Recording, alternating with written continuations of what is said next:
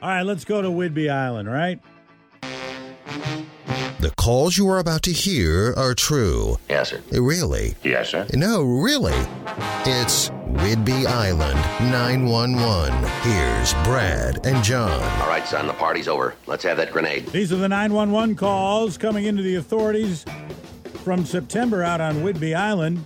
Wednesday, September 7th, 3:56 a.m. Resort Road.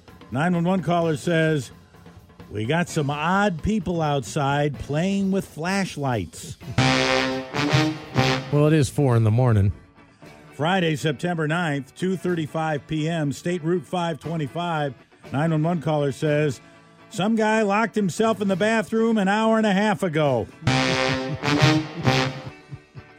Saturday, September 10th, 2:14 p.m., Humphrey Road. 911 caller says, "There's a man sitting in my front yard smoking a cigarette. Would you nicely remove him?"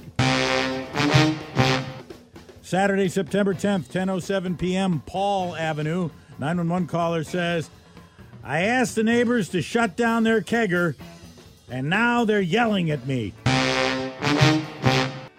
And finally, Friday, September 9th, 4:47 p.m., State Route 525. 911 caller says, "There's creepy laughter coming from the bushes." I'll call the office, get a couple of black and whites up here to take them in.